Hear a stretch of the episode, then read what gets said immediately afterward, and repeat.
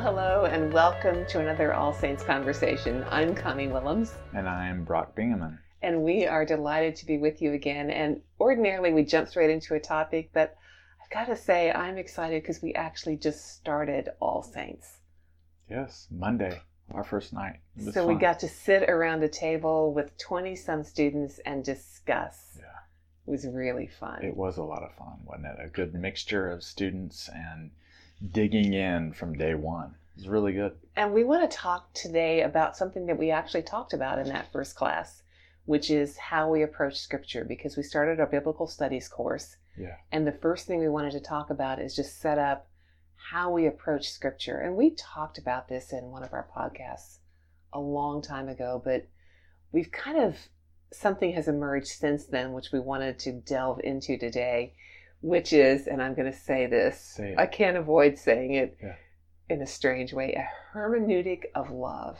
What in the world? Now, on a, a humorous note, we said that this could have been possibly on an 80s concert tour oh, shirt. Yeah. So we'll have to just bracket that out. Yeah, this I is keep not the hermeneutic of love tour. hermeneutic of love. Right. It's not that. this is actually a serious approach to the Bible. So tell us first of all the word hermeneutic. I'm going to be really geeky and spell Yes. it for people who've never seen it. Okay. It's spelled H E R M E N E U T I C.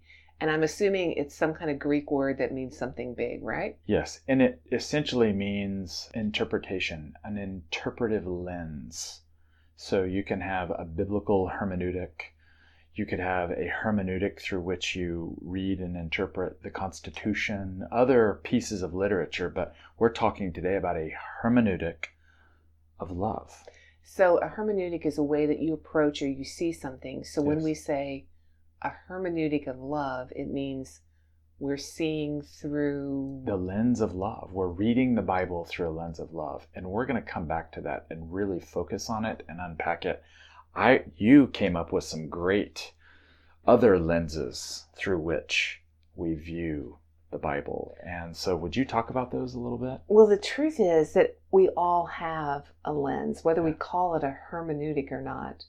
We come to scripture with a hermeneutic. We Yes. just don't use that word for it. Yeah.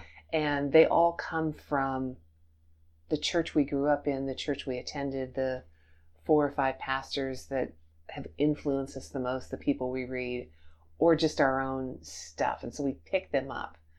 And I don't know about you. I don't know if you can think back to what any of yours were. And- Some of these that you've mapped out here. You've Yeah. mapped out a handful of them and as you came up with those, we actually put them in our All Saints Scripture Prayer Guide, a new one called Praying the Scope of Scripture 11 Key Passages to Encounter God. We can talk about that later, but you mapped out these five or six uh, hermeneutics, approaches, lenses, and I, I identified with some of these. Well, and one of the reasons they were so easy for me to list is that at different points in my life, I think I've been in all of them. this was a chronology Yeah. of your own. Yes.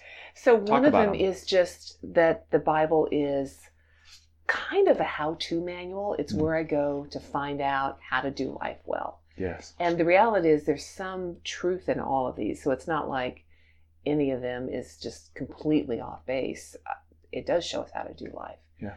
But it's not primarily a how-to manual. Or we might come with a lens of looking at scripture as a textbook. hmm And when I was taking courses on it, and I'm sure you face this in seminary, you just start seeing it as another textbook. Yeah. Yeah. It's to be analyzed and dissected and all of this. So the lens through which you're Mhm. reading it would be similar to a psychology textbook or something like It that. It just becomes a textbook after That's a while. Yeah. Another one is, um, hmm, A rule book. yeah, Shoes, that's fun. yeah, you've probably been there with that one as well. Mm. And we even kind of foster this lens when we write Bible studies by saying, in this passage, what do you what rule is there for you to follow or what command is there for you to obey? That's how we usually talk about it. Yeah. And it without really intending to, we give the impression the scripture is primarily a bunch of commands to obey. Yeah, a big collection of rules for again there's a little bit of truth in that Mm-hmm. Yeah. but if that's the sole lens through which you're reading it it's going to be misguided. Okay, Yeah. keep going because there are a couple of There's another one which is just being this dry ancient text. Mm. It is, um, I go to it because it's maybe historically interesting, Mhm. or maybe it's just irrelevant. So I don't even look at it as if it might have something to say to me. Yeah. It's way back there Yeah. in the past and has Yeah. no kind of fresh voice or anything. Maybe even it's just kind of a great literary document or something like yeah. Mm. Yeah. Okay. And then we also have a lens that we talk about. Um, and this is, again, is inadvertent, that it is a place where I go and it's a collection of comforting and encouraging thoughts and ideas and passages that I can kind of pull out and hang on to. Mhm. And they'll maybe give me a little bit of advice or they'll give me just a kind of a nice drink of water to get Yeah. through the day. A Hallmark, a nice collection Oh, of Hallmark yeah. cards or Tony Robbins. I, Yeah. hey, Tony Robbins can be cool Yeah. at times, but it's not just a collection of advice or self-help, Yeah. is it? It's much more than that. And so when we look at it, we go to it expecting something. And so we just posited, okay, for all saints, how are we going to go and look at scripture Mhm. so that we don't fall into one of these ditches? Yeah. And again, even as you just restate that, I, there is wisdom in each of these, Mm. but they're either secondary, tangential, or misguided. Just the idea that it's a dry ancient text. So we are talking about in All Saints this hermeneutic of love, an interpretive lens of love. So when we come to the Bible, we're approaching it through a lens of love. What in the world do we mean by that, though? Well, I want to read this quote that we have from Augustine. And he lived when? 354 to 430, roughly. Okay, So, so, and- he's fourth, fifth century. okay, so very influential hmm church father. Yes. And I'm just going to read this because he summarizes kind of what we're talking about here. And he is kind of basing this off of um, the greatest commands are to love God and love your neighbor. And then Augustine says, So if it seems to you that you have understood the divine scriptures or any part of them in such a way that by this understanding you do not build up this twin love of God and neighbor, then you have not yet understood them. So I'm going to read it Yeah. so that you can listen and comment on this. So, if it seems to you that you have understood the divine scriptures or any part of them in such a way that by this understanding you do not build up this twin love of God and neighbor, then you have not understood them. So he's saying in that that if we come to scripture and we read it and interpret it in such a way that it doesn't lead us to that twin love of God and neighbor, something is wrong. Yes, we're off track. We're misguided. We've got a different lens up to our eyes. What I love about Augustine is he's derivative. He What does is not that mean? he is not coming up with this. So he, He- derives his he- thoughts from someone else. exactly. So he gets credit for this. And so in some academic circles, oh, Augustine, he comes up with the hermeneutic of love. But he's doing nothing but pointing back to the greatest interpreters of scripture that ever lived. Jesus and you already referenced that in mark 12 jesus is asked, asked by one of the experts of the law what is most important? And he points to deuteronomy and he points to leviticus and he says these two twin commands love for god love for neighbor.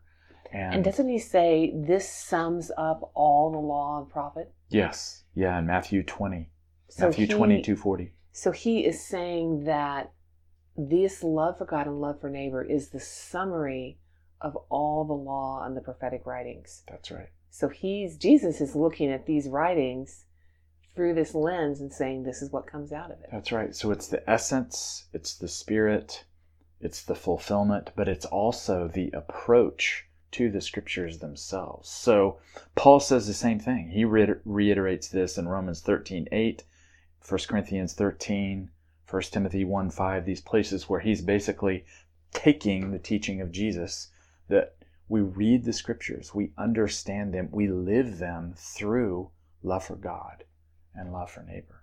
So Augustine's restating it, and it's already a teaching of Christ and teaching of the apostles. How does this then make a difference when we come to Scripture? What does it do differently than those lenses that we talked The about? The textbook, the rule book, Yeah. the how to manual, these Yeah. kinds of things. Well, if you think about every time you're opening the scriptures, whether you're alone in your own time with God or with a small group or something, just think every time you open the scriptures, your approach to them is Lord, what is there here that will deepen and fan into flame love for you and love for other people? I mean, to me, that's a game changer. Mm. Every time I come to the Bible, that's what it is. And in order for us to love God, we, we have to receive love from God. Yeah. So, with that in mind, every time you open your Bible, you're basically saying, Lord, I need to receive your love. I want to respond to that love, and I want to give that love to other people, release it. So, that's So, just If fundamental I'm change. finding myself then viewing Scripture as a textbook, that is not drawing me into love of God or neighbor. So I've wandered off into a ditch then. That's right. And again, what, what this does, if you approach God through the Bible in this way, you end up getting the wisdom. You end up getting some of these other things. But first and foremost, you are encountering God through Scripture. You, rece- you realize God has given us this book as an expression of love, and so that I can encounter this love and be transformed by it. Then what you're actually essentially saying is if I'm going to the book and encountering God, God is love. So how Mhm. can I encounter him without experiencing love? So then of course I'm going to experience that in his word. That's right. Through the text. And again, some people might think this is too simplistic or that maybe it doesn't deal with all the nuances of scripture. If it was good enough for Jesus, you know, he Mm. this is the way he interpreted the the Hebrew Bible was through this, and it's true for the New Testament. I, if it's good enough for him, it's good enough for me. And I, I have found this to be like a chiropractic readjustment in the way that I approach God through the Bible. So I could see how, because we're coming from these different perspectives, so I could see how if you could get really geared into a very academic or parsing, okay, let me find out what all the commentators have said about a passage, the hermeneutic of love could correct that. I'm going over into this other world and saying, so many women's Bible studies that I've been in, mm-hmm. People would look at that and go, You guys are already mired in a lens of love. You don't need more of it. Right. So, over there, this kind of overly um, personal and emotional approach that I might Yeah. fall into, how does this affect or interact with that? Do you know That's what I'm gr- asking? Oh yeah, yeah. It's kind of a mushy, gushy, sentimentalized, Yeah. devotional approach to the Bible. If you think about Mark 12, Jesus says, pulling from Deuteronomy 6, love the Lord your God what? With all your heart, soul, Mind mind, and strength. and strength. So he's saying the whole person encounters the love of Mm. God and then respond. So it's not a matter of turning down your intellectual capacity. It's full engagement of the whole person, including the emotions, including the all of it, our whole person. So I would just answer by by saying that again. Jesus is is saying uh, it should engage every part of you when you're studying Scripture. But again, first and foremost, it, it hits your heart through your mind. Yeah. I think what I would say alongside that is if we think that a hermeneutic of love is going to lead us into kind of a mushy, over sentimental approach, Yeah. I think we don't necessarily grasp what it is to be loved by a sovereign, immense, challenging, intimate, encompassing God.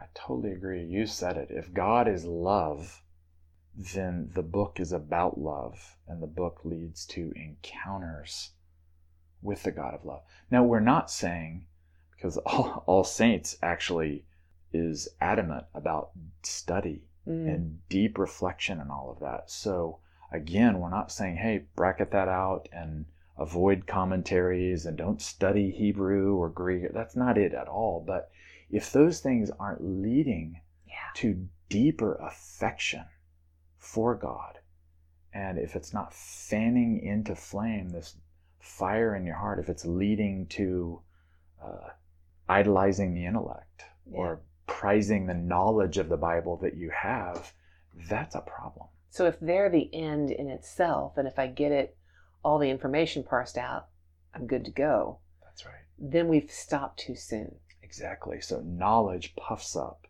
Yeah. love builds up. So there's a different dynamic there. And I've been guilty of this before. I've read commentaries or theologians, various things, and really started to to feel some religious pride and spiritual pride in this body of knowledge. And so the hermeneutic of love would correct that and say, hey, what, what's going on here, Brock? Yeah.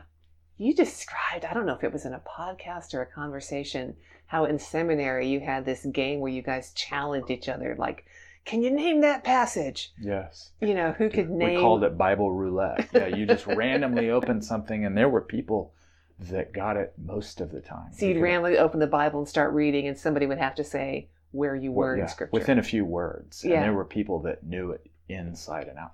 It's kind of a modern day Pharisee game, isn't it? yeah. To show how much you know. Bible Bowl. So I would like for us to. Um, are, are there any other comments you would have about this hermeneutic of love? No, I think the biggest thing, and as we begin talking about this, the biggest thing I said is okay, let's open the Bible and see what kind of difference this actually makes in a passage. Can we Yeah. get students at All Saints to look this way? How do we help them? So that would be the question I would have then of what difference does this make when we actually open Scripture? Yeah. And I would challenge if you're listening to this podcast, uh, try it today or Yeah. tomorrow. Whatever you're reading, wherever you are, um, try reading through this lens. Uh, literally imagine, I used to tell students this try putting on, you know, figuratively, glasses. So through one lens is love for God, through the other is love for your neighbor. And students would talk about how this adjusted and corrected the way that they read the Bible and how they sought to encounter God through the Bible. There's one passage we talked about. So then the questions we're asking is where and how do I see love for God? How do I see love for my neighbor? Yeah.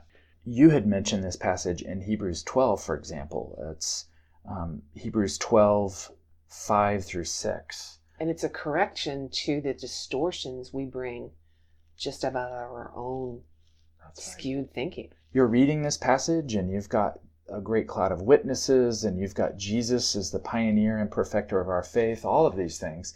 And then you get down to verse 5. And if you're not reading this through a lens, a hermeneutic of love, listen to how you can go off track. So at verse 5, Hebrews 12, and you have forgotten the exhortation that addresses you as children. My child, do not regard lightly the discipline of the Lord. So this is a quote from Proverbs, or lose heart when you are punished Mm, by him. yeah. For the Lord disciplines those whom he loves and chastises every child whom he accepts. So Sheesh, if you you're go not on. Yeah. reading that through a lens of love, then you can start turning inward and thinking, man, God is out to discipline me, to chastise me, to punish me. Because scripture says, Right there. don't regard the discipline of the Lord lightly or lose heart be- when you are punished by him. So if you're reading through a lens of love, Yeah. God is love. Each time you open scripture should be placing you under the waterfall of God's love. Even a passage like this, our thinking about it, our interpretation can be corrected. It's not God bringing the hammer down. It's not God saying, Connie, Brock, I am displeased with you. Now I'm going to punish you. But you know I love you, so it's love you. okay. Right. Maybe the 10%, the 90% is still me bringing my fist down on your Yeah. life. If we're reading that passage through the lens of love, all of a sudden it, God loves me so much. God loves all of God's children that there are moments of correction. Scripture calls it discipline, but even that is just shot through with love and tenderness and compassion and mercy. God loves the sin out of us. That's a Mm. hermeneutic of love. And so, in a passage like that, your mind might be saying, well, yeah, they said it was a hermeneutic of love, so I guess it's what love feels like. Right. Boom, boom. Yeah. boom. And so, the thing that you would go back to there is Augustine, that it says, if you seem to have understood the divine scriptures or any part of them in such a way that by this understanding you do not build up this twin love of God and neighbor, then you've not yet understood them. So I would say, if even then you read that passage and this isn't leading you further into God and neighbor, then you go back to Augustine and say, you know, I probably have not yet understood this. I need to keep with this because this isn't taking me there. So something somewhere else, is going on. That's right. I've me- not yet understood. So you come back to a passage like this, and again, you open scripture. It's a sacrament of love. It is meant to be a means to encounter the love of God. What do I mean by that? It places you under the waterfall of God's love Yeah. and grace and truth and mercy. So I read a passage like this and I think, I'm your beloved child. You love me so much, just like that two year old that's either running into the street where there's cars and the parent has to grab them, and it may seem a little harsh. I'm saving you from getting smashed by a car. That is the kind of thing. Or reaches up, the two year old, and wants to touch the, the tea kettle Mm. that's hot. Grab the hand away. It may seem harsh. You may have to say, hey, don't do that. You realize God loves us. We're Yeah. beloved. And that is the kind of God that we serve. God is the ideal parent. Most of us are are not, but and haven't experienced an ideal parent. And so That's I would look at that and say, if even after thinking through all that, I'm still in a place of going, well, yeah, I'm not so sure though.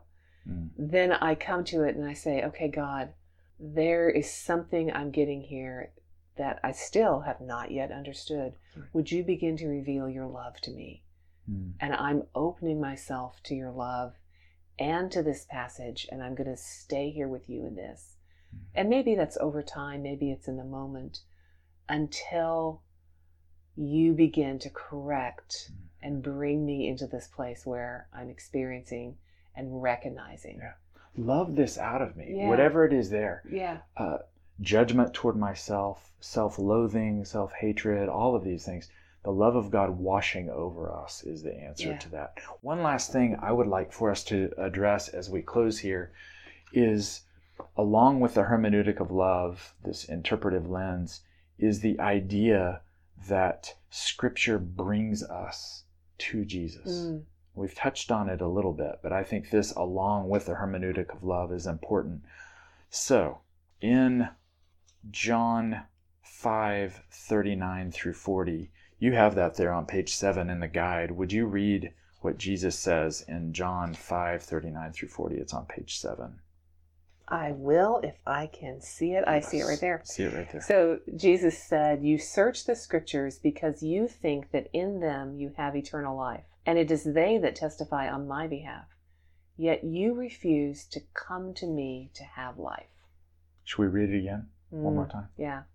You search the scriptures because you think that in them you have eternal life, and it is they that testify on my behalf. Yet you refuse to come to me to have life. Hmm. So we have here in our guide, Jesus is explaining that some people believe that knowledge of the scriptures alone brings eternal life. But the scriptures, Jesus says, testify of Him. They point to Him. They bring us to Him. And when we come to Him, we receive the fullness of life in the Holy Spirit. It's like reaching through the scriptures to take hold of Jesus while he's reaching through them to take hold of us. That's right. The living word coming to us through the written word. Again, that's why I call it a sacrament. Just like the bread and the wine, Christ comes. Mm, It's not just an outward symbol. Christ comes to us. His presence is there working in our minds and our hearts in our community. The same thing with Scripture. We open Scripture, Christ is coming to us. I like the way you put that. He's reaching out to us, and we're reaching out to Him. This quote by Maximus the Confessor, uh, his dates are 580 to 662. He's an Eastern Orthodox brother. Um, he says there's something he says that's marvelous. He Mm. reinforces the fact that Scripture brings us into contact with Jesus. The written word, Maximus says, is intended to draw believers into an encounter with the living word. Maximus even says that to feel affection for the words of Scripture instead of the living word to whom they point is dangerous. Now, why is it dangerous? Why do you think?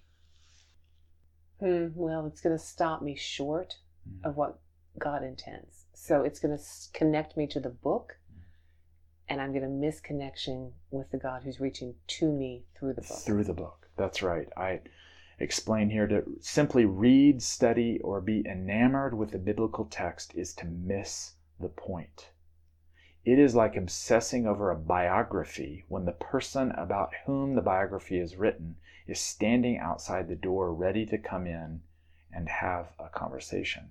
So, I think this is a corrective to the way many of us read the Bible, especially those who get academically involved in the study of the Bible. It brings us to Jesus.